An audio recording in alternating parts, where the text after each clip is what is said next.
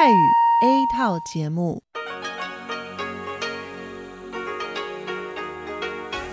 ที่นี่สถานีวิทยุเรดิโอไต้หวันอินเตอร์เนชันแนล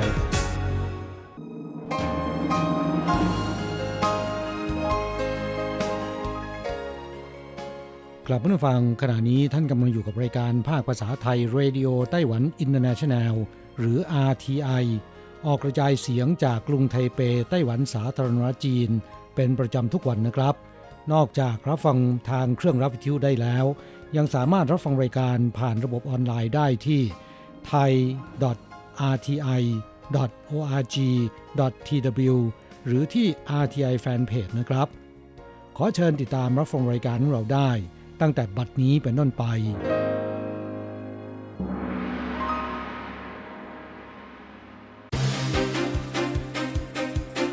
ต่อไปขอเชิญติดตามรับฟัง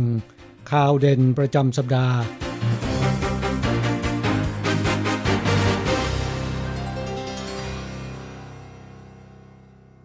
สวัสดีค่ะ คุณผู้ฟัง RTI ที่เคารพทุกท่าน ขอต้อนรับเข้าสู่รายการสรุปข่าวเด่นประจำสัปดาห์กับดิฉันดีเจยุ้ยมณพรชัยวุฒิค่ะ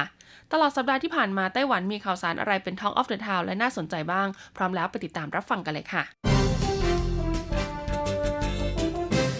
ริ่มต้นกันที่ข่าวแรกนะคะ เป็นเรื่องราวของโรงพยาบาลในไต้หวันค่ะคุณผู้ฟังที่เขาตัดสินใจนะคะ เปิดแผนกตรวจพิเศษค่ะ โดยจะทำการตรวจเฉพาะเชื้อไวรัสโควิด -19 ให้ผู้ที่ต้องเดินทางไปต่างประเทศ สิ้นสุดวันหยุดยาวตรุษจีนนะคะสำหรับประชาชนเนี่ยที่ต้องเดินทางกลับออกไปค่ะยังต่างประเทศนะคะ เพื่อทำงานหรือเรียนต่อร้วนต้องการใบรับรองผลตรวจโควิด -19 เป็นลบค่ะ โรงพยาบาลบางแห่งนะคะ ก็เลยเปิดแผนกตรวจพิเศษอำนวยความสะดวกให้ประชาชนที่จ่ายเงินเอง ในการตรวจหาเชื้อโควิด -19 โรงพยาบาลได้เปิดแผนกพิเศษนะคะ ซึ่งจะใช้เวลาประมาณ 1 ชั่วโมงในการตรวจหาเชื้อ และก็จะได้รับรายงานผลตรวจภายใน 24 ชั่วโมง แต่อย่างไรก็ตามค่ะสำหรับค่าใช้จ่ายในการตรวจหาเชื้อโควิด -19 เนี่ย ก็จะอยู่ที่ประมาณ 7,000 เหรียญไต้หวันต่อครั้งนะคะ ซึ่งเป็นราคาที่สูงพอสมควรค่ะ ทางโรงพยาบาลชี้ว่าหากประชาชนมีความต้องการตรวจมากต่อเนื่องนะคะ อาจจะปรับลดราคาลงมา เหลือเพียง 5,000 เหรียญไต้หวัน เมื่อคนตรวจหาเชื้อน้อยค่ะ โรงพยาบาลก็จะมีต้นทุนสูงนะคะ คุณหงชื่อเหรินค่ะกล่าวว่าประเทศต่างๆเนี่ยเริ่มฉีดวัคซีนแล้ว หากได้ผลดีนะคะ และมีการเปิดประเทศ ซึ่งแน่นอนว่าประเทศส่วนใหญ่เนี่ยก็ต้องการใบรับรองผลตรวจเป็นลบ ก็คาดว่าจะมีผู้เข้ารับการตรวจโควิด -19 เพิ่มขึ้นมากอย่างแน่นอน ข่าวต่อมาค่ะยังอยู่กันที่เรื่องราวของสถานการณ์โควิด -19 ในไต้หวันนะคะ วันศุกร์หน้าค่ะก็จะเป็นเทศกาลโคมไฟไต้หวันแล้วนะคะ หลังจากที่สถานการณ์แพร่ระบาดในนครเทาหยวนทุเลาลงนะคะ เทศบาลเมืองไทนั้น ก็หารือกับศูนย์บัญชาการโรคระบาดไต้หวัน เพื่อเสริมมาตรการป้องกันนะคะ แล้วก็จะมีการปรับขนาดในส่วนของการจัดงานเทศกาลโคมไฟ หรืออีกหนึ่งประเพณีนะคะ ก็คือการจุดประทัดค่ะคุณผู้ฟังให้มีขนาดเล็กลงนะคะสำหรับประเพณีจุดประทัดรังผึ้งนะคะ เทศกาลโคมไฟนครไทยนั้นที่ดึงดูดผู้คนนับหมื่นทุกปีนะคะ แต่เนื่องจากการแพร่ระบาดในประเทศเมื่อเดือนมกราคมที่ผ่านมาค่ะ คุณหวังเวยเจอนะคะ ผู้ว่าการนครไทยนั้นก็เลยตัดสินใจยกเลิกนะคะ เทศกาลโคมไฟ เมื่อสถานการณ์ทุเราลงค่ะเทศบาลเมืองไทยนั้นก็เลยหารือกับศูนย์บัญชาการอีกครั้งนะคะ แล้วก็ตัดสินใจว่าจะปรับขนาดของงานให้เล็กลง เชื่อกันว่าประเพณีจุดประทัดรังผึ้งนะคะ จะเป็นพิธีเสริมสิริมงคลของท้องถิ่น ผู้คนเนี่ยจะมากันตั้งแต่เช้า ขณะที่ปีนี้ประทัดก็จะมีขนาดเล็กลงนะคะ มีเพียงแค่ 30จุดที่ถูกผูกไว้ และก็เสริมมาตรการป้องกันการแพร่ระบาด ผู้ว่าการนครไทยนั้นย้ำว่าแม้จะเปลี่ยนเป็นการจุดประทัดขนาดเล็กลง แต่ในงานก็จะยังต้องปฏิบัติตามคำสั่งนะคะ ของศูนย์บัญชาการโรคระบาดไต้หวัน และก็ต้องมีการควบคุมปริมาณคนที่เข้าออกงานด้วย ข่าวต่อมาเป็นเรื่องราวของแรงงานกันบ้างดีกว่านะคะ อย่างที่เราทราบกันดีค่ะ ว่าในไต้หวันจะมีสายด่วน 1955สำหรับคุ้มครองแรงงานนะคะ ซึ่งต้องบอกเลยว่าในแต่ละปีนะคะมีผู้ใช้บริการเนี่ยมากกว่า 200,000 สายค่ะ ซึ่งประเทศที่ใช้บริการมากที่สุดก็คือเวียดนาม กระทรวงแรงงานไต้หวันสาธารณรัฐจีนนะคะ ได้จัดตั้งสายด่วนคุ้มครองแรงงาน 1955 รับร้องเรียนและให้คำปรึกษาแรงงาน ตอบปัญหาด้านสิทธิประโยชน์ของแรงงานต่างชาติ จากสถิติเมื่อปีที่แล้วนะคะ มีจำนวนผู้โทรมาใช้บริการทั้งสิ้น 29,641 สาย ในจำนวนนี้ค่ะประเด็นหลัก 3 เรื่องที่โทรเข้ามาปรึกษามากที่สุด ก็จะเป็นเรื่องของสัญญา การโอนย้ายงานไปทำงานกับเจ้านายใหม่ หรือเรื่องการจัดการนะคะสำหรับภาษาที่ใช้ในการปรึกษามากที่สุดก็คือภาษาเวียดนาม พื่อเป็นการช่วยเหลือแรงงานต่างชาติที่เข้ามาทำงานในไต้หวัน ให้สามารถแก้ไขปัญหาเรื่องการทำงาน และก็การใช้ชีวิต สายด่วนคุ้มครองแรงงาน 1955 จึงจัดให้บริการคำปรึกษาเป็นภาษาต่างประเทศนะคะ ซึ่งประกอบด้วยภาษาอังกฤษ อินโดนีเซีย เวียดนามและไทยทำให้แรงงานต่างชาติที่ไม่สามารถสื่อสารภาษาจีนได้ สามารถโทรไปยังสายด่วน 1955 เพื่อร้องเรียนหรือขอคำปรึกษาเกี่ยวกับปัญหาแรงงานได้นะคะ จากสถิติเมื่อปีพุทธศักราช 2563 ค่ะ มีจำนวนผู้โทรเข้ามาใช้บริการรวม 29,641สาย ในจำนวนนี้เป็นการใช้บริการให้คำปรึกษาเนี่ย 187,872 สาย และร้องเรียนนะคะ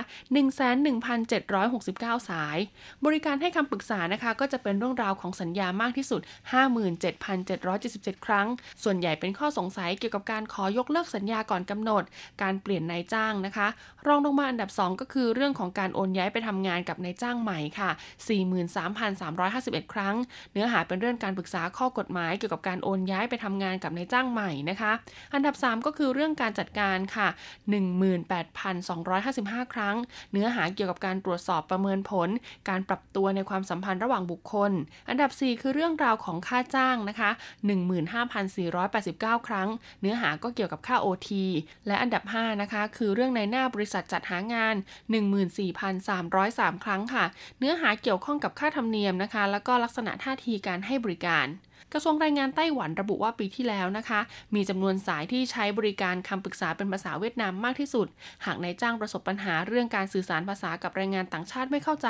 ก็สามารถโทรมาที่สายด่วนคุ้มครองแรงงาน 1955 ได้นะคะ ซึ่งเขาจะช่วยเป็นล่ามแปลให้ได้ทันที ช่วยสื่อสารกับแรงงานต่างชาติ แก้ปัญหาด้านอุปสรรคทางภาษาค่ะ ซึ่งนะคะสายด่วน 1955 เนี่ยก็เปิดให้บริการตลอด 24 ชั่วโมงด้วย ข่าวต่อมาค่ะเป็นเรื่องราวของการดูแลสิ่งแวดล้อมในไต้หวันกันบ้างดีกว่านะคะ ทราบไหมล่ะคะว่าประชาชนไต้หวันเนี่ยทิ้งขยะเศษอาหารนะคะ ปีละถึง 4.9 แสนตันเลยทีเดียวค่ะ แต่ต้องบอกว่าขยะเหล่านี้ไม่เสียเปล่าค่ะ เพราะไต้หวันนะคะนำไปสร้างโรงงานพลังงานชีวภาพนำเศษอาหารมาผลิตเป็นกระแสไฟฟ้าขาย ประชาชนไต้หวันค่ะ ทิ้งขยะเศษอาหารนะคะ ปริมาณกว่า 490,000 ตันต่อปี หากนำเศษอาหารทั้งหมดมากองซ้อนกันนะคะ ก็จะมีความสูงเท่ากับอาคารไทเป 101 เนี่ยจำนวนถึง 11,300 ตึกเลยทีเดียว ด้านทบวงอนุรักษ์สิ่งแวดล้อมไต้หวันค่ะ จึงจัดตั้งโรงงานพลังงานชีวภาพที่นครไถจงและเมืองอื่นๆนะคะ รวม 5 แห่งด้วยกันค่ะ ร่างแผนจัดทำท่อระบายน้ำที่ใช้สำหรับนะคะ ย่อยสลายโครนและเศษอาหาร เพื่อเพิ่มประสิทธิภาพในการนำทรัพยากรเศษอาหารกลับมาใช้ประโยชน์ได้ แต่เนื่องจากจำเป็นต้องป้องกันโรคอหิวาแอฟริกาในสุกรนะคะทำให้เกษตรกรผู้เลี้ยงสุกรในไต้หวันเนี่ยจึงนำเศษอาหารมาเลี้ยงน้องหมูน้อยลง หากจัดการกับขยะเศษอาหารได้ไม่เหมาะสม ก็จะเกิดปัญหาเรื่องราวของการปล่อยก๊าซเรือนกระจก แล้วก็ปัญหาสิ่งแวดล้อมอื่นๆ และยังสร้างภาระให้กับโลกด้วยนะคะ ซึ่งถือเป็นการสิ้นเปลืองทรัพยากรโดยเปล่าประโยชน์ ดังนั้นค่ะเพื่อเป็นการเพิ่มช่องทางการใช้ประโยชน์จากขยะเศษอาหารทบวงอนุรักษ์สิ่งแวดล้อมนะคะ จึงได้จัดตั้งโรงงานพลังงานไฟฟ้าชีวภาพนำขยะเศษอาหารหารมาใช้ในการผลิตไฟฟ้าค่ะ ซึ่งนะคะ นครไถจงแล้วก็ร่วมกับท้องถิ่นนะคะ ทั้งหมด 5 เมือง จะเป็นผู้ดำเนินกิจการก่อสร้างและวางแผนจัดการ คาดว่านะคะจะจัดการกับขยะเศษอาหารได้ถึงนะ23,000 ตันต่อปี สามารถผลิตปริมาณกระแสไฟฟ้าได้ถึง 41.97 ล้านหน่วยต่อปี มีรายได้จากการจำหน่ายกระแสไฟฟ้านะคะถึง 214ล้าน7 9 0 0 0 0เหรียญไต้หวันต่อปี และจะช่วยลดปริมาณการปล่อยคาร์บอนได้ถึง 22,000 ตันต่อปี ทบวงอนุรักษ์สิ่งแวดล้อมเปิดเผยว่าโรงงานพลังงานชีวภาพขยะเศษอาหารในนครไถจงเนี่ยเริ่มดำเนินกิจการแล้วตั้งแต่วันที่ 9 กรกฎาคมพุทธศักราช 2562 นครเถาหยวนเนี่ยก็จะดำเนินกิจการในเดือนกรกฎาคมปีนี้ ส่วนกรุงไทเป นครนิวไทเป และนครเกาสงกำลังอยู่ระหว่างการจัดวางแผนงาน ข่าวสุดท้ายค่ะเป็นเรื่องราวของแอปพลิเคชันน้องใหม่ที่กำลังมาแรงมากๆนะคะ เป็นแอปพลิเคชันที่เน้นการสนทนาพูดจาค่ะคุณผู้ฟัง นั่นก็คือ Clubhouse นั่นเองนะคะ ซึ่งไต้หวันเองก็นิยมใช้ Clubhouse เช่นเดียวกันนะ ไม่นานมานี้ค่ะแอปพลิเคชัน Clubhouse นะคะ น้องใหม่ที่ใช้เสียงในการสื่อสารกำลังเป็นที่นิยมทั่วโลก ดึงดูดเน็ตไอดอลและเหล่าคนดังนะคะ เปิดห้องเพื่อสนทนากันบนแอปมากมายเลยทีเดียว ปัจจุบันแอปพลิเคชัน Clubhouse นะคะ ต้องได้รับคำเชิญจึงจะเข้าร่วมได้ และใช้ได้เฉพาะผู้ผู้ใช้งาน iPhone เท่านั้น บนแพลตฟอร์มจะมีโปรไฟล์แนะนำตัวสั้นๆ ซึ่งหากต้องการสนทนาก็ต้องพูดคุยผ่านเสียงเท่านั้น กลยุทธ์การตลาดนะคะ กระตุ้นให้เกิดความอยากค่ะ แบบต้องได้รับคำเชิญเท่านั้น จึงจะสามารถเข้าร่วมได้ทำให้เกิดการขยายรหัสเชิญบนโลกออนไลน์ ประกอบกับเป็นที่นิยมนะคะ ในหมู่คนดังเน็ตไอดอลหลังเปิดตัวแอปพลิเคชันเมื่อเดือนกุมภาพันธ์ปีที่แล้วนะคะ จนถึงปัจจุบันนี้ก็มีผู้ใช้งานแล้วกว่า 6 ล้านคน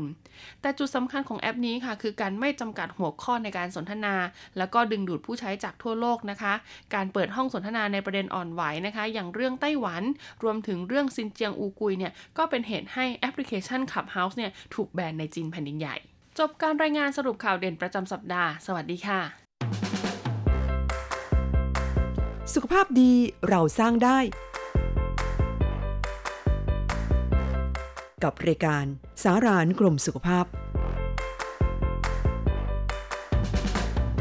สวัสดีค่ะ คุณผู้ฟัง RTI ที่คารพทุกท่านขอต้อนรับเข้าสู่รายการสารานุกรมสุขภาพ กับดิฉันดีเจยุ้ยมณพรชัยวุฒิค่ะ สำหรับเรื่องราวสุขภาพที่จะนำบอกเล่าให้กันในวันนี้นะคะ เป็นเรื่องราวของโรคภูมิแพ้ค่ะ แล้วก็เป็นโรคภูมิแพ้ที่เกิดจากน้องเหมาเฉาหายนะคะ หรือว่าจากสัตว์เลี้ยงในบ้านของเรานั่นเองนะคุณผู้ฟัง ต้องบอกเลยละค่ะว่าภูมิแพ้เนี่ยนะจำแนกเป็นหลากหลายรูปแบบมากๆนะคะ ภูมิแพ้อากาศ แพ้อาหาร แพ้โอ้โหแบบเยอะมากนะคะเขามีการทดสอบหรือว่าการเทสภูมิแพ้เนี่ยนะกับสารต่างๆเนี่ยมากกว่า 50 รายการเลยทีเดียวล้วค่ะ ซึ่งหนึ่งในนั้นก็เป็นเรื่องราวของโรคภูมิแพ้สัตว์เลี้ยงนะคะ ในไต้หวันเองค่ะ คนไต้หวันจำนวนน้อยๆก็นิยมเลี้ยงสัตว์เลี้ยงไว้ในบ้านกันนะคุณผู้ฟัง แล้วก็อาจจะมีสมาชิกในครอบครัวค่ะ บางส่วนนะที่ไม่สามารถอยู่กับเจ้าสัตว์เลี้ยงเหล่านี้ได้ เพราะว่ามีอาการภูมิแพ้สัตว์เลี้ยง โรคภูมิแพ้สัตว์เลี้ยงหรือว่าอาการภูมิแพ้สัตว์เลี้ยงนะคะ เป็นภาวะที่ผู้เลี้ยงนะคะ มักแพ้โปรตีนที่พบได้มากตามเซลล์ผิวหนัง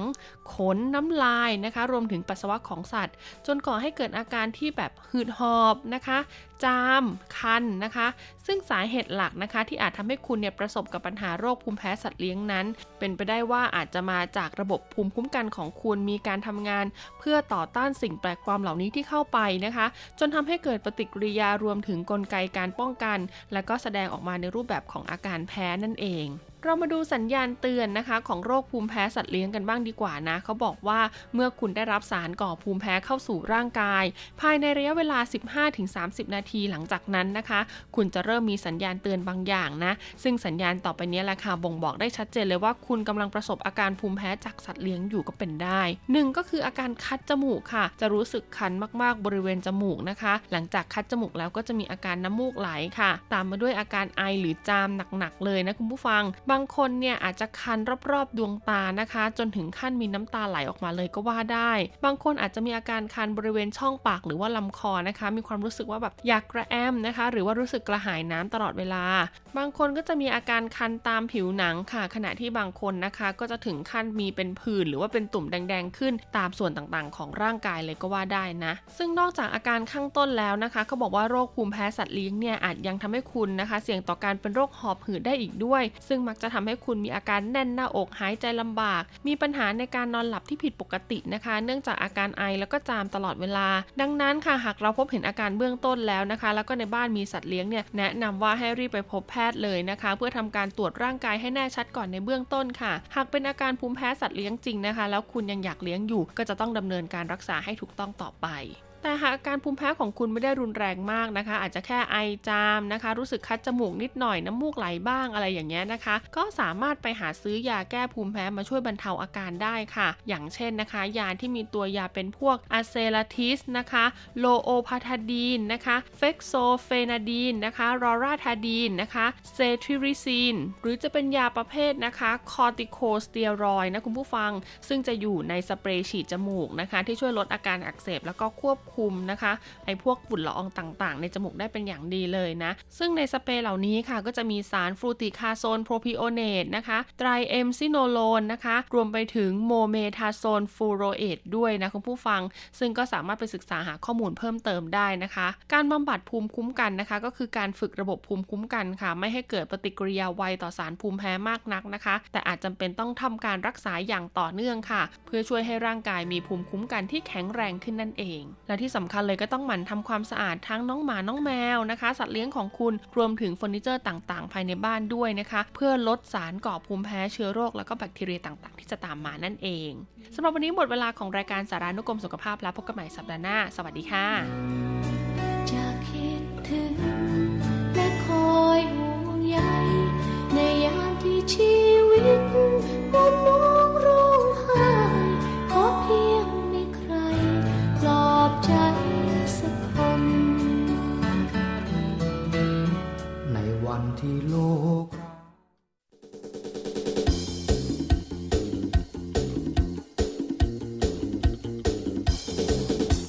อะไรกำลังฮอต อะไรที่ว่าฮิต เราจะพาคุณไป ติดดาว วัสดีค่ะ ขอต้อนรับคุณผู้ฟังเข้าสู่รายการฮอตฮิตติดดาวกับดิฉันดีเจอันโกการจยากริชยาคมค่ะ สัปดาห์นี้อันโกจะพาคุณผู้ฟังไปติดดาวเกี่ยวกับกระแสธุรกิจการจำหน่ายสินค้าในไต้หวัน ว่าอะไรกำลังฮอตฮิตในช่วงนี้นะคะ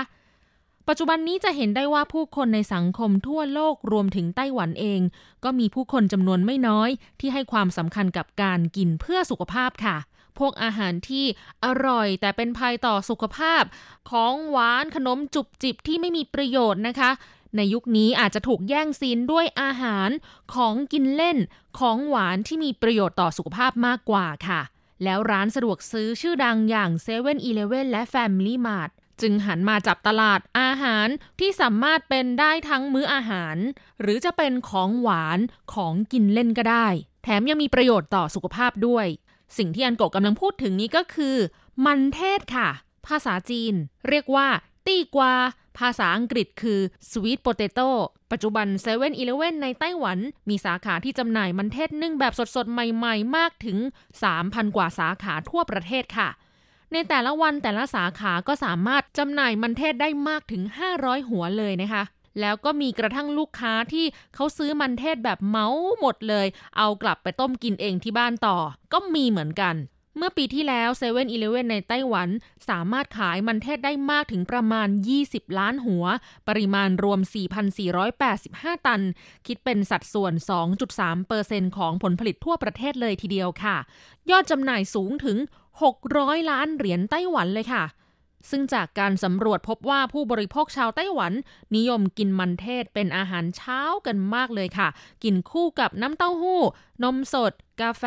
นมเปรี้ยว และไข่ต้มใบชาจากร้านสะดวกซื้อด้วยกันนั่นเองนะคะ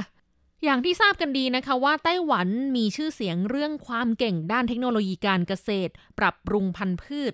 สำหรับมันเทศเองก็มีหลากหลายสายพันธุ์นะคะ ซึ่งที่ผ่านมา7 e เ e ่ e อเลือกมันเทศไต้หวันพันธุ์ไถหนงเบอร์ 57 มาจำหน่ายค่ะ และล่าสุดในเดือนกุมภาพันธ์นี้นะคะ7 e เ e ่ e เขาก็ได้นำมันเทศพันธุ์ลี่เซียง ซึ่งได้รับสมญานามว่าเป็นราชินีแห่งมันเทศ เนื่องจากมีเปลือกสีแดงอมม่วงสวยเปลือกบาง เนื้อเนียนละเอียด รสสัมผัสนุ่มนวล และมีกลิ่นหอมของเกาลัดแบบธรรมชาติ ชื่อพันธุ์ลี่เซียงของมันเทศนี้นะคะคำว่าลี่มาจากลี่จื่อที่แปลว่าเกาลัด และเซียงที่แปลว่าหอมค่ะ บ่งบอกถึงว่าเป็นมันเทศที่หอมกลิ่นเกาลัดนั่นเองค่ะ ในหนึ่งปีนะคะ มันเทศพันธุ์ลี่เซียงเนี่ยจะสามารถเก็บเกี่ยวได้เพียงสองครั้ง เมื่อปีที่แล้วทาง7 e เ e ่ e ได้ทดลองนำร่องวางจำหน่ายในสาขาภูมิภาค แต่ละสาขาที่จำหน่ายมีอัตราผลประกอบการเพิ่มขึ้นถึง 20%ค่ะ ดังนั้นปีนี้ ตั้งแต่วันที่ 24 กุมภาพันธ์เป็นต้นไป7 e เ e ่ e เขาก็เลยขยายสาขาที่วางจำหน่ายนะคะในสาขาภาคเหนือและภาคใต้ รวม 134 สาขา ที่จะมีมันเทศพันลี่เซียงไปจำหน่ายอยู่ด้วย สนนราคาอยู่ที่ 35-60 เหรียญไต้หวันต่อหัวนะคะ และนอกจากนี้นะคะ7 e เ e ่ e เนี่ยเขาก็ยังจัดโปรโมชั่น เพื่อเป็นการต้อนรับวันมันเทศโลกที่ตรงกับวันที่ 22 กุมภาพันธ์นะคะ7 e เ e ่ e ก็เลยมีโปรโมชั่น ซื้อมันเทศนึ่งหัวที่ 2 ลดไปถึง 80%เฉพาะวันที่ 21 ถึง 23 กุมภาพันธ์นี้เท่านั้นค่ะ มาดูที่ร้านสะดวกซื้อ Family Mart นะคะเขาบอกว่าเริ่มจำหน่ายมันเทศก่อนนะตั้งแต่ปี 2007 ค่ะ แล้วก็เป็นผู้นำกระแสจำหน่ายมันเทศในร้านสะดวกซื้อ ซึ่งปัจจุบันนะคะ 95%ของร้าน Family Mart ทั่วไต้หวัน หรือประมาณ 3,700 สาขาทั่วประเทศ มีมันเทศเผาวางจำหน่ายค่ะ กลายเป็นร้านขายมันเทศเผาที่มีแฟรนไชส์ใหญ่ที่สุดของไต้หวันเลย สามารถจำหน่ายมันเทศเผาได้มากกว่า 20 ล้านหัวต่อปีเช่นกันค่ะโดย Family Mart เล็งเห็นว่าเทรนด์สุขภาพกำลังมาแรงในปัจจุบันนี้นะคะทำให้อาหารในรูปแบบที่ไม่ได้แปรรูปนะคะเป็นแบบเดิม มีปริมาณน้อยและกินสะดวกจะยิ่งได้รับความนิยมสูง นอกจากมีมันเทศเผาแล้วนะคะเขาก็เลยนำมันฝรั่งเผามาจำหน่ายในร้านสะดวกซื้อด้วย ตั้งแต่เดือนพฤศจิกายน 2019 นะคะ ปัจจุบันนี้ก็ ขยายสาขาที่วางจำหน่ายมันฝรั่งเผาเพิ่มอีก 350 สาขาค่ะ สามารถขายมันฝรั่งเผาได้เกือบ 5 0 0แสนหัวต่อปี ช่วงเวลาบ่าย3โมงถึง5โมงเย็นเป็นช่วงเวลาที่ขายดีค่ะ เพราะว่าผู้คนจะซื้อเอาไว้เป็นของกินเล่นสำหรับมื้อจิบน้ำชายามบ่ายนะคะ Family Mart ระบุว่าได้ร่วมมือกับบริษัทโรงงานมันเทศกวากวาเหวียน ใช้มันเทศไต้หวันพันไถหนงเบอร์ 57 เพราะปลูกบนพื้นที่ขนาด 1,100 เฮกตาร์ทั่วไต้หวัน ถ้าคิดเป็นขนาดพื้นที่ของไทยนะคะก็คือไร่เท่ากับ 6,875 ไร่ค่ะ ได้ปริมาณผลผลิต 7,700 ตัน ซึ่งทางโรงงานบอกว่ามันเทศแต่ละหัวนะคะจะต้องผ่านการตรวจสอบสารกำจัดแมลงตกค้าง และตรวจสอบคุณภาพคัดเกรดอย่างดี โดยมันเทศทุกๆ 10 หัวจะมีแค่ 2 หัวเท่านั้นค่ะ ที่ดีเลิศพอสำหรับส่งไปจำหน่ายใน Family Mart ค่ะพูดถึงเรื่องของวันมันเทศโลกซะหน่อยนะคะ ที่บอกมาช่วงต้นรายการว่า7 e เ e ่ e อเนี่ยนะเขาก็มีการจัดโปรโมชั่นเพื่อต้อนรับเฉลิมฉลองวันมันเทศโลกนะคะ เผื่อว่าคุณผู้ฟังจะสงสัยเหมือนกับอันโกะนะคะว่าวันมันเทศโลกมีด้วยหรอแล้วมันคืออะไรนะคะวันมันเทศโลกเป็นวันที่สหรัฐอเมริกานะคะเขาก็จัดงานเฉลิมฉลองในวันที่ 22 กุมภาพันธ์ของทุกปี เพื่อรำลึกถึงมันเทศ ซึ่งเป็นอาหารที่ประชาชนหลายล้านคนในชาติ รับประทานและชื่นชอบค่ะ และนอกจากนี้นะคะอันกกก็เลยสงสัยค่ะอยากรู้ว่าอย่างประเทศไทยเราอะ่ะมีการเฉลิมฉลองวันมันเทศบ้างไหมนะคะ ก็ปรากฏว่าไม่เจอนะคะว่าหากประเทศไทยเราฉลองวันมันเทศโลก แต่กลับไปพบข้อมูลวันมันเทศที่ท้องถิ่นในเมืองไทยจัดขึ้นนะคะ ซึ่งก็คือองค์การบริหารส่วนตำบลตาขันอำเภอบ้านค่ายจังหวัดระยองค่ะ มีการจัดงานวันมันเทศขึ้นเพื่อส่งเสริมให้เกษตรกรปลูกพืชเสริมรายได้ และอนุรักษ์ประเพณีวัฒนธรรมท้องถิ่น และอนุรักษ์ประเพณีวัฒนธรรมท้องถิ่น ด้วยการลงแขกปลูกและเก็บเกี่ยวผลผลิตมันเทศให้คงอยู่ต่อไปนะคะ โดยมีการจัดงานในช่วงต้นเดือนมีนาคมนะคะเป็นประจำ เพราะว่าประชาชนในพื้นที่ตำบลตาขันส่วนใหญ่ประกอบอาชีพเพาะปลูกพืชผลทางการเกษตร โดยเฉพาะการทำนาข้าวค่ะ และหลังการเก็บเกี่ยว เกษตรกรก็จะหันมาปลูกมันเทศ เพราะเป็นพืชที่ปลูกง่าย เจริญเติบโตเร็ว และไม่มีปัญหาเรื่องราคาและตลาดรับซื้อค่ะทำให้เกษตรกรมีรายได้เสริมจากการทำนาข้าว โดยการทำไร่มันเทศของเกษตรกรตำบลตาขัน พวกเขาจะไม่นิยมจ้างแรงงานนะคะ แต่จะใช้วิธีลงแขก ซึ่งได้ปฏิบัติติดต่อกันมาตั้งแต่บรรพบุรุษ จนเป็นประเพณีจนถึงปัจจุบันนี้ค่ะทำให้เกิดความสามัคคี เข้มแข็ง พึ่งพาซึ่งกันและกันในชุมชนค่ะก็เลยเป็นเรื่องที่เพิ่งทราบนะคะ ว่าโอ้เมืองไทยเราก็มีวันมันเทศนะ แต่ว่าเป็นอบตส่วนท้องถิ่นนะคะจัดขึ้น แล้วก็เมื่อปี 2562 นะคะ ที่ลงในข่าวของหนังสือพิมพ์ฉบับหนึ่งนะคะ อ่านแล้วก็ดูรู้สึกว่าน่าสนใจค่ะ เพราะว่าการจัดงานวันมันเทศของอบตตาขันนะคะ มีกิจกรรมให้ประชาชนร่วมแบบสนุกสนานเลยค่ะ ไฮไลท์อยู่ที่นาทีทองค่ะ ให้คนร่วมงานสามารถไปโกยมันเทศปริมาณมากถึง 3 ตัน ใส่ถุงภายใน 1 นาทีค่ะ ใครได้เท่าไหร่ก็เอากลับบ้านไปเลยจ้า คนก็เลยแห่ซื้อบัตรเข้าร่วมกิจกรรมนี้กันอย่างเนืองแน่นนะคะ ค่าตั๋วเพียง 10 บาทเท่านั้น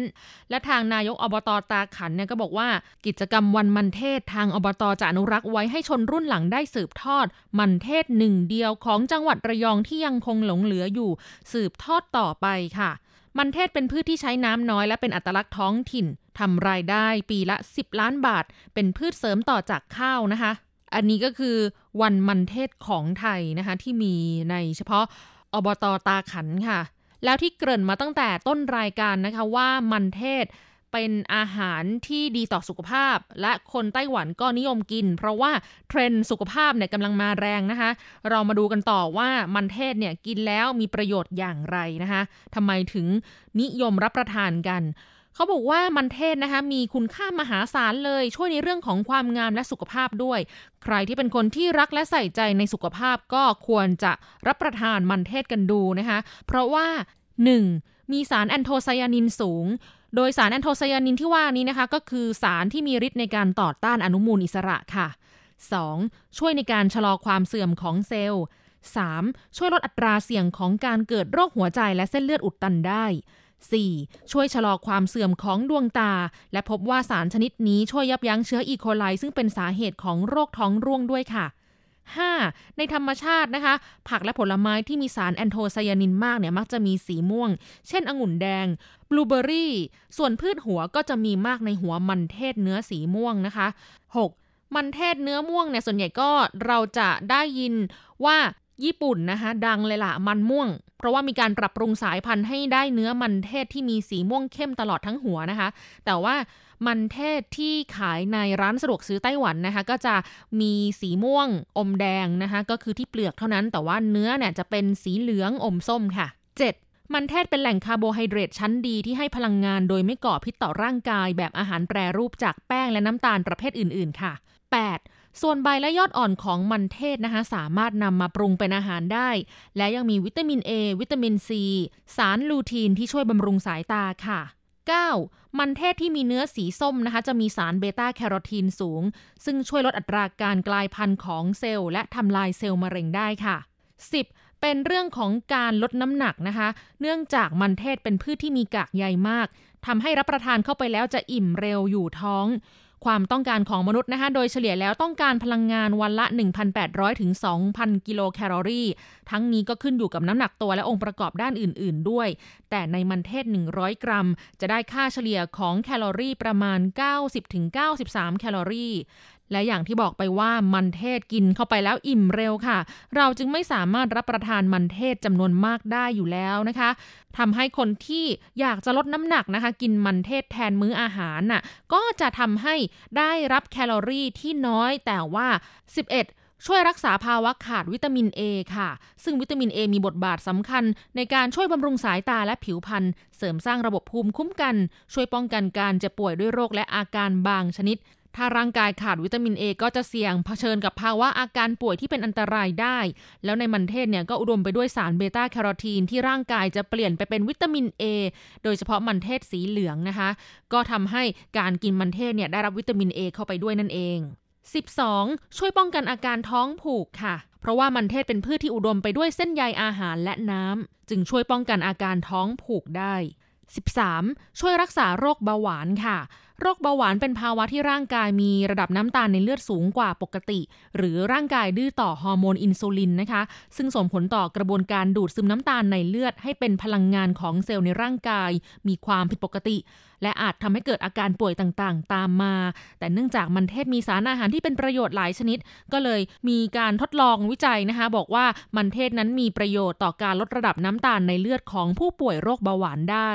แต่ว่าการทดลองดังกล่าวนะคะเป็นเพียงการทดลองขนาดเล็กในกลุ่มผู้ป่วยโรคเบาหวานชนิดที่ 2 เท่านั้น ก็ยังคงต้องมีการศึกษาค้นคว้า วิจัยเพิ่มเติมต่อไปในอนาคตนะคะ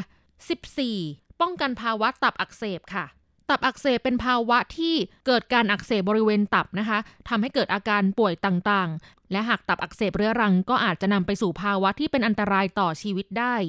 แล้วมันเทศเนี่ยก็ประกอบไปด้วยสารอาหารต่างๆ ที่เป็นประโยชน์ต่อร่างกายค่ะ ก็เลยมีการทดลองให้ชายชาวญี่ปุ่นที่มีสุขภาพดี อายุ 30-60 ปี ที่ตรวจเลือดแล้วพบเอนไซม์ตับสูงกว่าปกติ พอให้ดื่มน้ำมันเทศสีม่วง แล้วทดสอบการอักเสบของตับด้วยการตรวจเลือด ผลทดลองพบว่าการบริโภคมันเทศในรูปเครื่องดื่ม จะช่วยลดเอนไซม์ตับ ซึ่งเป็นสาเหตุของภาวะตับอักเสบได้อย่างมีนัยสำคัญค่ะ แต่ว่าการวิจัยนี้ทดลองในประชากรบางกลุ่มนะคะ ก็ยังไม่ได้มีหลักฐานทางการแพทย์ใดรับรองประสิทธิผล ว่าได้มากน้อยขนาดไหน ก็ต้องมีการศึกษาค้นคว้าเพิ่มเติมต่อไปนะคะ สรุปแล้วนะคะ มันเทศก็เป็นพืชที่อุดมไปด้วยสารอาหารที่สำคัญ มีรสชาติหวานอร่อย ราคาไม่แพง รับประทานง่าย และมีประโยชน์ต่อสุขภาพด้วยค่ะ แต่การบริโภคอะไรมากเกินไปเนี่ยก็อาจจะส่งผลเสียได้นะคะ เพราะว่ามันเทศมีสารออกซาเลตที่อาจเพิ่มความเสี่ยง ที่อาจเพิ่มความที่อาจเพิ่มความเสี่ยงในการเกิดนิ่วในไตได้ อันนี้ก็ควรจะต้องระมัดระวังด้วย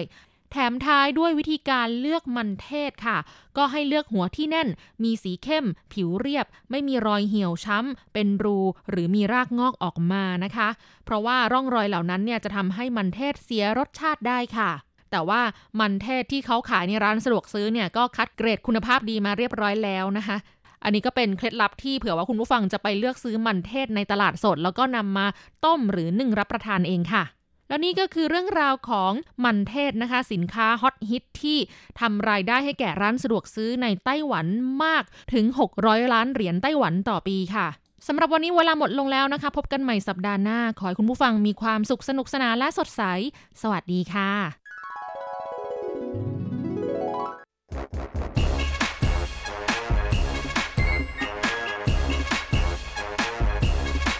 โยโยโยโยโย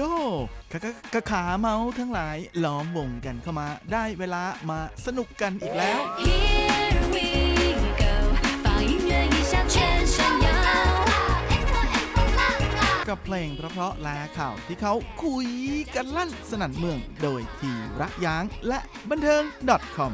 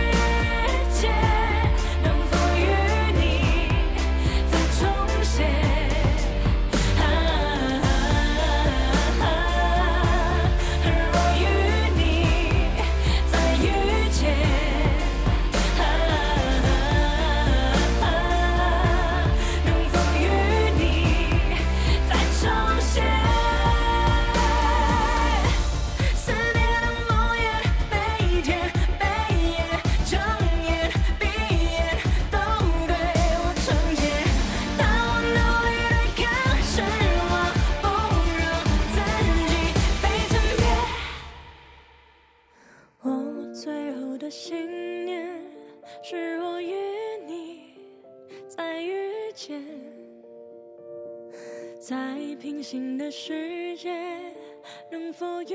你？我最后的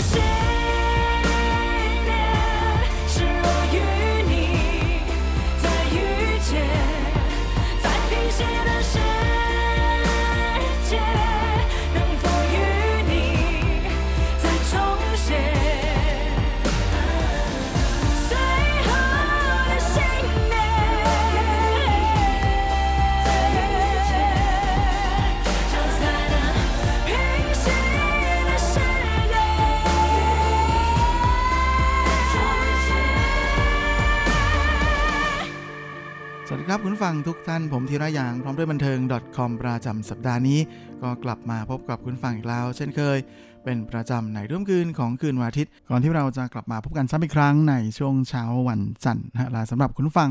ที่รับฟังผ่านทางอินเทอร์เน็ตนั้นก็สามารถรับฟังย้อนหลังได้ด้วยนะทั้งทางเว็บไซต์ของภาคภาษาไทย RTI หรือทางแอปที่อยู่บนมือถือของทุกท่าน และสำหรับสัปดาห์นี้เราก็มาทักทายกันด้วยผลงานล่าสุดของสาว เจมหรือตั้งจื่อฉี นักร้องสาวคนดังชาวฮ่องกงนะกับงานเพลงที่มีชื่อว่าผิงสิงชื่อเจ้หรือ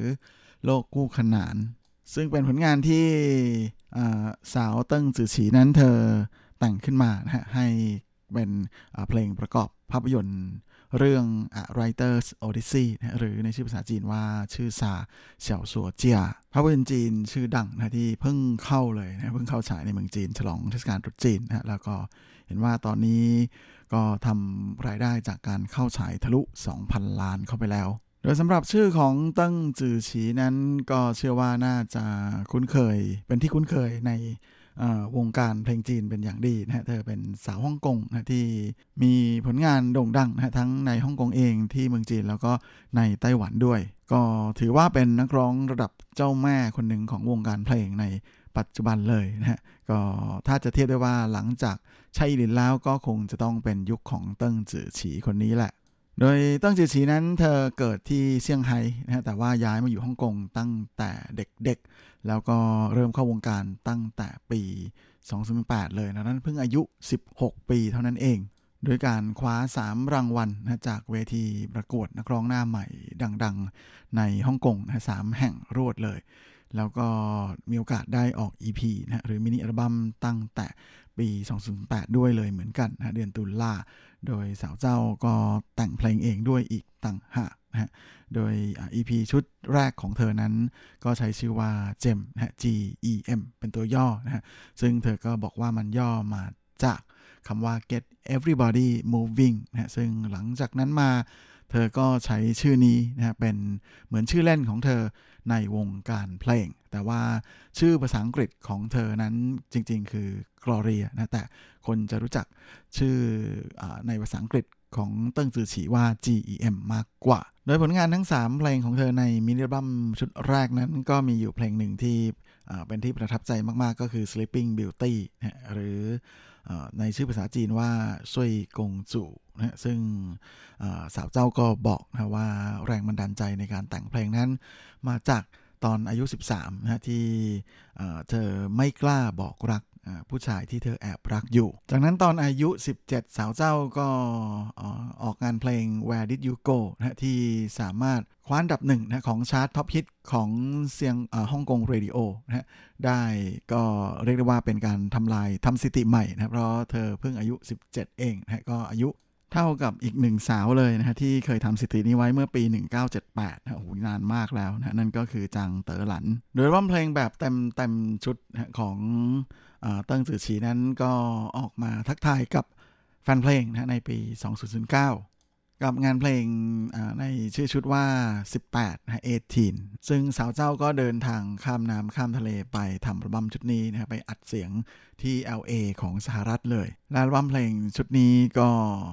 ส่งให้สาวเจ้านั้นได้มีโอกาสในการจัดคอนเสิร์ตส่วนตัวนะเป็นคอนเสิร์ตขายบัตรด้วยนะฮะเป็นครั้งแรกนะฮะกับ GEM 18 Live 2009นะฮะแล้วก็ยังไปจัดคอนเสิร์ตที่โตรอนโตของแคนาดาด้วย ก็ไม่น่าแปลกใจนะที่เธอจะได้รับฉายาว่าเป็นสาวน้อยมหัศจรรย์ของวงการเพลงจีน โดยสำหรับในส่วนของผลงานล่าสุด ของน้องตั้งนะฮะพิงสิงชื่อเจหรือโลกคู่ขนานเพลงนี้จริงๆ เธอเกือบจะไม่รับงานนี้แล้วนะฮะเพราะว่าตอนแรกที่ทางทีมงานของภาพยนตร์เรื่องชื่อซาเสี่ยวซัวเจียหรือ A Writer's Odyssey ติดต่อเธอไปนั้นด้วยความที่ทางทีมโปรดักชันให้เวลาเธอ ค่อนข้างจะน้อยนะในขณะที่เธอเองก็มีงานอื่นอยู่ในมือค่อนข้างจะเยอะทำให้ตอนแรกนั้นเธอคิดว่าจะไม่รับงานนะแต่ว่าหลังจากที่ได้ชม trailer นะหรือหนังตัวอย่างแล้วเนี่ยก็รู้สึกชอบมาก ๆ เลยนะฮะแล้วก็ด้วยความที่แหมชอบและประทับใจมากนะฮะทำนองเพลงของอพิงสิงซื่อเจียนั้น เธอได้แรงบันดาลใจหลังจาก ชม trailer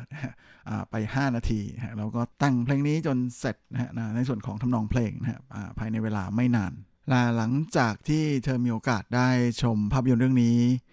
แบบเต็มๆเรื่องนะฮะในส่วนของเนื้อเพลงนะฮะก็เขียนออกมาได้เลยในวันรุ่งขึ้น ซึ่งเจ้าตัวเองก็บอกนะว่ามันเป็นอะไรที่เธอคาดไม่ถึงเหมือนกันนะเพราะทุกอย่างเกิดขึ้นเร็วมากนะตั้งแต่จากตอนแรกที่ตั้งใจจะไม่รับงานนะเพราะเวลาไม่พอ แล้วก็ไม่รู้เหมือนกันว่าจะทำออกมาได้ดีหรือเปล่าก็ไม่อยากทำถ้ามันออกมาไม่ดีอะไรอย่างนั้นนะแต่หลังจากที่ได้ชมหนังตัวอย่างนะเธอแต่งทำนองเสร็จลา หลังจากชมทั้งเรื่องวันรุ่งขึ้นก็เขียนเนื้อเพลงเสร็จเลย ทุกอย่างมันมา เป็นอะไรที่เธอได้รับความประทับใจ แล้วก็ได้รับแรงบันดาลใจจากการชมภาพยนตร์เรื่องนี้สูงมากเลยโดยในส่วนของ MV ของเพลงนี้นะฮะก็เป็นการถ่ายทำให้ออกมาในโทนแบบที่มันเป็นโลกเสมือนนะฮะที่เป็นการ mix ระหว่างโลกจริงนะเรียลิตี้กับโลกเสมือนเข้าไว้ด้วยกัน ชมแล้วก็เหมือนกับให้ความรู้สึกทีเดียวนะฮะว่าเติ้งจือฉีพาเรา เข้าไปในโลกสองโลกที่เป็นโลกคู่ขนานกันนะและแน่นอนนะด้วยความที่ MV ของเพลงนี้ปล่อยออกมาในช่วงตรุษจีนนะเจ้าตัวก็เลยมีอัพคลิปอวยพรตรุษจีนด้วยนะฮะว่าหวังว่าในปี 2021 นี้ทุกคนจะไม่เดี่ยวได้พร้อมหวังว่าทุกท่านจะมีโอกาสได้แสดงความเป็นตัวของตัวเองในเรื่องราวในนิทานในตำนานของแต่ละคน และหวังว่าทุกคนจะให้ความสนับสนุนดนตรีของเธออต่อไปสินเนียนควายเลอร์สุขสันต์ปีใหม่ในภาพยนตร์เรื่องอชื่อซาเสี่ยวโซเจียนะหรือ A Writer's Odyssey นั้นก็เป็นภาพยนตร์ที่ดัดแปลงมาจากนิยายนะที่คว้ารางวัลมานะฮะจากชื่อเดียวกันนี้ โดยมีผู้กำกับชื่อดังอย่าง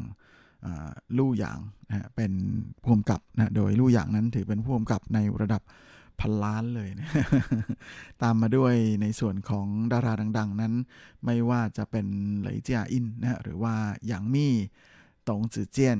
ซึ่งแต่ละคนนั้นมาก็ได้ชื่อว่าเป็นดาราระดับแม่เหล็กอยู่แล้วนะฮะและเชื่อว่าภาพยนตร์เรื่องนี้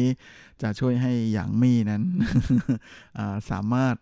ล้างอายเสียทีนะหลังจากที่ ผลงานก่อนหน้านี้ของเธอหลาย ๆ เรื่องนะออกมาในแนวค่อนข้างจะ แปลกนะฮะแต่จากการที่ Writers Odyssey นั้นตอนนี้ในเมืองจีนนะฮะทำเงินไปแล้วมากกว่า 2,600 ล้าน NT นะก็เชื่อว่านะแมต่อไปก็คงจะแม่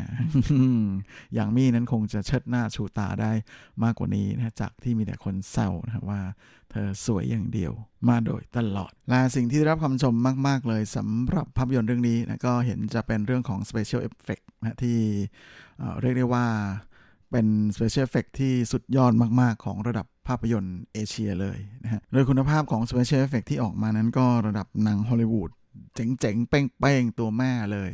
โดยมีข่าวออกมานะฮะบอกว่าแค่ เพียง 1ช็อตนะของภาพยนตร์เรื่องนี้ในเรื่องของ Special Effect นะความยาวประมาณ 0. 04 วินาทีจะต้องใช้ชั่วโมงทำงานนะฮะในการวาดออกมาเนี่ยถึงประมาณ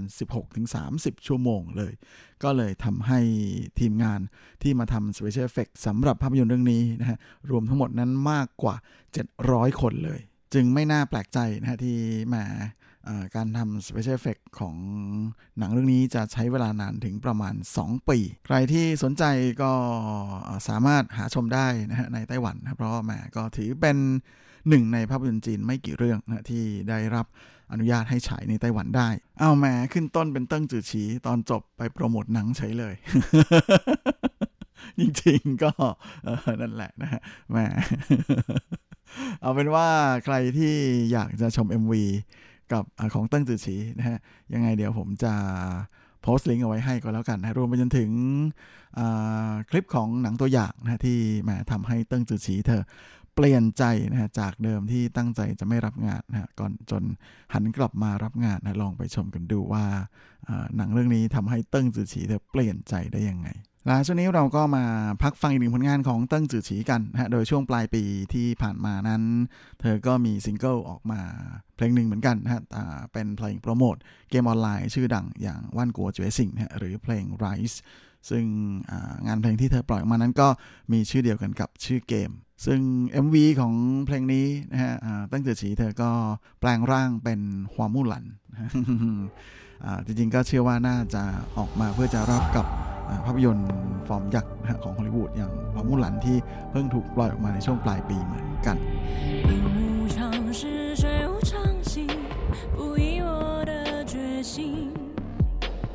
倒数最后的迎接我的天明，啊，一声号令，忘却悲欢，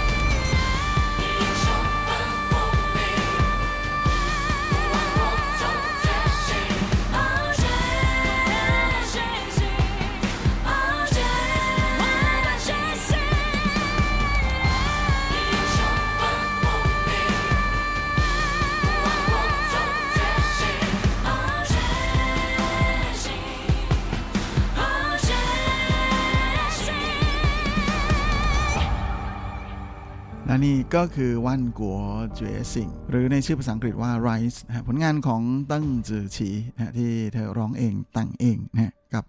เพลงที่ใช้โปรโมทเกมออนไลน์นะที่มีชื่อเดียวกัน ก็หวังว่าคงจะถูกใจเพื่อนฟังทุกท่านนะครับ ใครอยากชม MV เดียวยังไง ผมก็จะโพสต์ลิงก์เอาไว้บนเว็บเหมือนเช่นเคย ส่วนช่วงนี้เราก็มาเข้าสู่ช่วงท้ายของรายการวันนี้กันกับข่าวคราวความเคลื่อนไหวที่น่าสนใจในว่าบันเทิงในช่วงของซุปซิป .com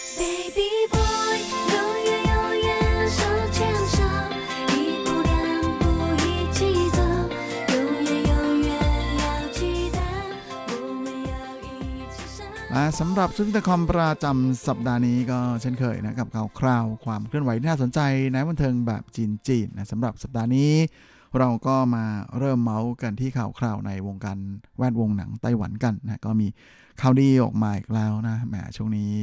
กระแสของหนังไต้หวันมาแรงมาก ๆ เลยนะสำหรับในประเทศ ล่าสุดนั้นก็มีหนังไต้หวันที่ทำเงินทะลุหลักร้อยล้านอีกเรื่องหนึ่งแล้ว นั่นก็คือภาพยนตร์เรื่องเจียวโถหลิวล่างเหรียญหรือในชื่อภาษาอังกฤษว่ากาเทา The Last Stray ของพ่วงกับเจียงร่ยจื้อนะโดยมี เจิ้งเหรินซั่วเซี่ยซินอิง เกาเจียเป็นผู้แสดงนำโดยภาพยนตร์เรื่องนี้ก็เป็นอตอนที่ 3 ของไตรภาคนะเจียวโถ ซึ่งก็พูดถึงวงการเจ้าพ่อในไต้หวันและหลังจากที่เข้าฉายในช่วงตรุษจีนที่ผ่านมานะภาพยนตร์เรื่องนี้ล่าสุดก็ทำเงินทะลุร้อยล้าน NT ไปเรียบร้อยแล้วนะล่าสุดเมื่อช่วงสุดสัปดาห์ที่ผ่านมานั้น ทางทีมงานนะพร้อมด้วยดารา อ่าหลายๆคนที่ร่วมแสดงในภาพยนตร์เรื่องนี้นะทั้งเจิ้งเหรินซั่วแล้วก็เกาเจียรวมกันถึงหวังซั่งเหอและถังเจิ้นกังนะต่างก็ไปรวมตัวกันที่ศาลเจ้าเตี้ยนจีกงนะในเมืองจีหลง ซึ่งเจิ้งเหรินซั่วเองก็ได้ทักทายกับแฟนๆนะที่อยู่แถวๆนั้นพร้อมกับส่งจูบอย่างไม่ถือตัวทีเดียวนะในขณะที่ จางเวยเยียน Executive Producer ของภาพยนตร์เรื่องนี้ ก็ออกมาให้ข่าวด้วยว่าเขากำลังเตรียมที่จะถ่ายทำเจียวโถนะฮะตอนใหม่ ซึ่งคาดว่าจะเปิดกล้องได้ประมาณเดือนพฤษภาคม โดยจะเป็นเหตุการณ์ที่เกิดขึ้นระหว่างเจียวโถภาค2นะฮะกับเจียวโถหลิวล่างเหรียญส่วนเกาเจียก็เล่าให้ฟังเหมือนกันนะฮะบอกว่าตอนที่ทีมงานของภาพยนตร์มาโปรโมทหนัง ที่จีหลงเมี่ยวโขนั้นนะฮะก็ได้อ่าบนกับเจ้าเอาไว้นะฮะว่าถ้าารายได้ทะลุร้อยล้านนั้น จะกลับมาถวาย จะกลับมาแก้บนเลยทีเดียวนะฮะก็เลยเที่ยวนี้เอามาทั้งขนมอาหารผลไม้เยอะแยะมากมายเลยนะแถมยังแจกอ่างเปาบริเวณรอบๆ วัดด้วย ร้อมนี้ยังแอบมาเมาด้วยนะครับว่าในช่วงวันหยุดของเทศกาลตรุษจีนที่ผ่านมานั้น เขาก็แอบไปชมภาพยนตร์ในโรงนะฮะเพื่อที่จะชมบรรยากาศของคนดูนะก็ปรากฏว่ามีคนจำเขาได้ด้วยส่วนเจิ้งเหรินซัวตอนแรกเธอมีคิวที่จะต้องไปถ่ายทำภาพยนตร์ที่ไถจงนะปรากฏว่ามา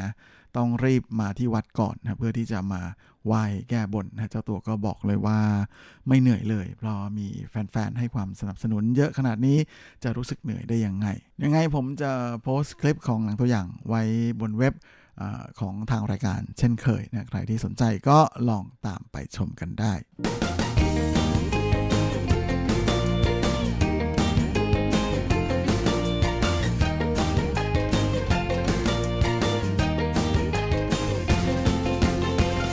อีกคราวนี้ก็มาดูกันที่ความเคลื่อนไหวอื่น ๆ ในแวดวง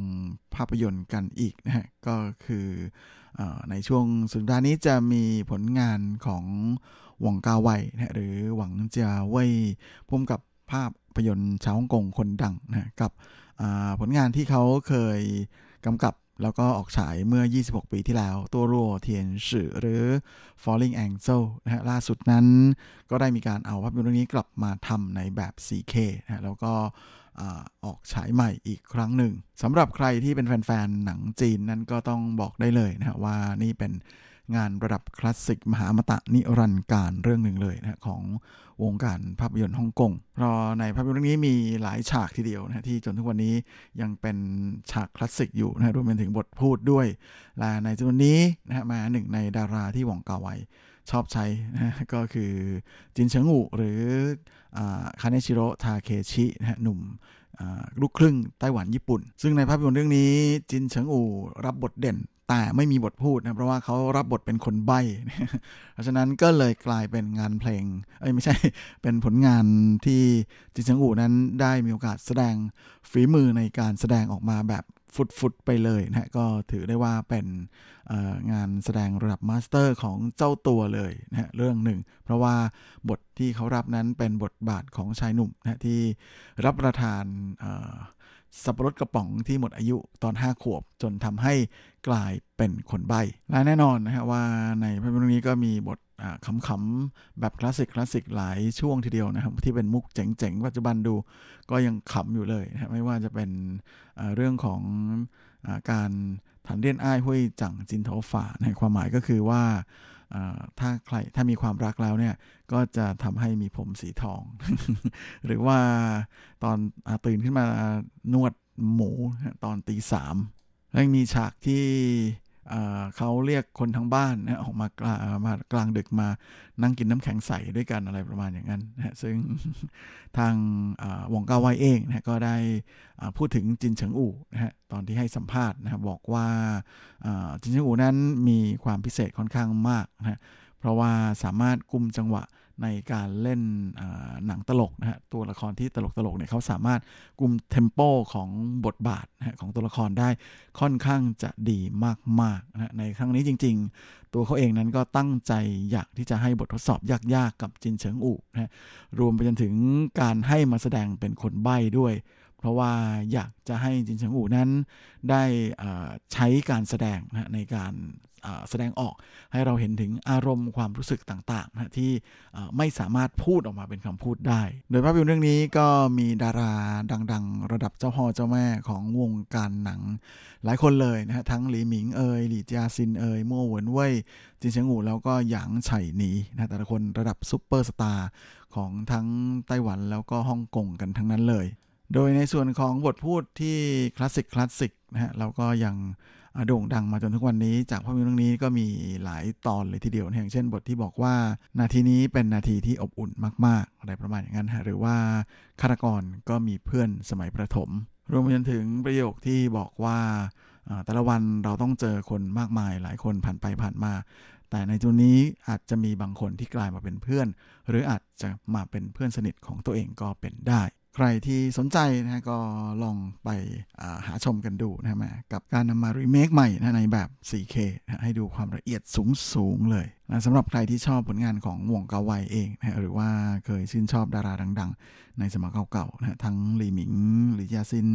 ยังชัยนีนะหรือจินเฉิงอู่และโมนเว่ยต่างก็น่าจะลองอน่าจะกลับมาดูได้นะเพราะแม้จะทำให้เรารู้สึกอืกลับไปดู กลับไปอยู่ในวันนั้นอีก ได้ในช่วงเวลานั้นก็ยังดีนะ อะไรประมาณอย่างนั้น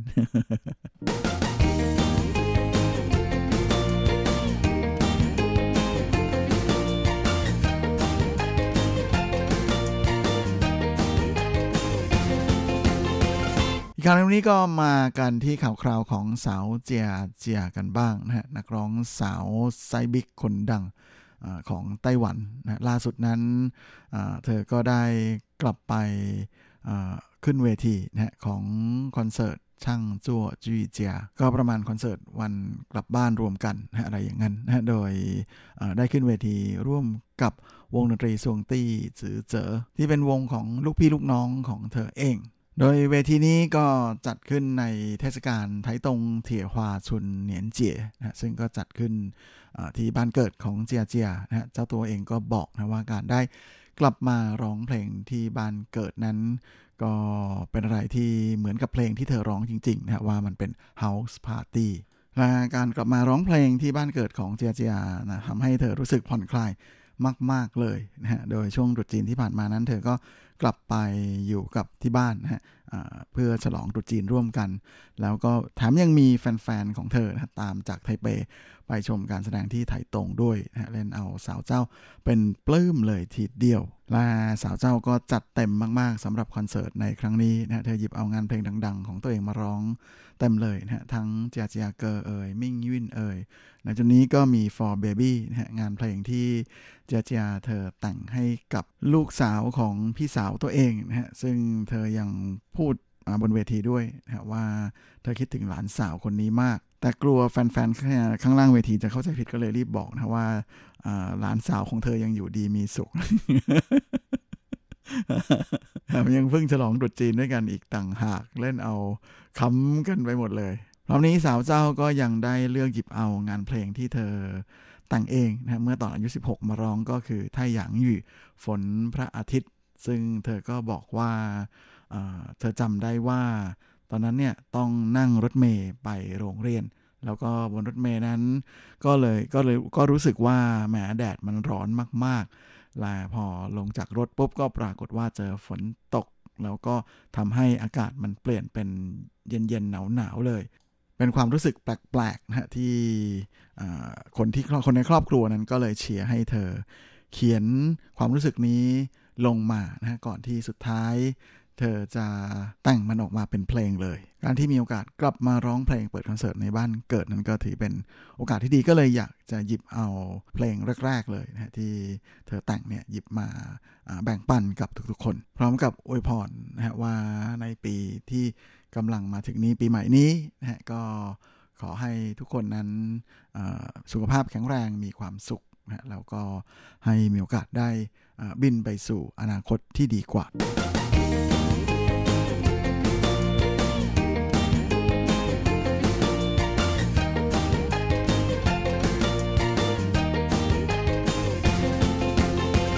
ครับและเวลาของรายการสัปดาห์นี้ก็หมดลงแล้ว คงจะต้องลากันไปตรงนี้เลย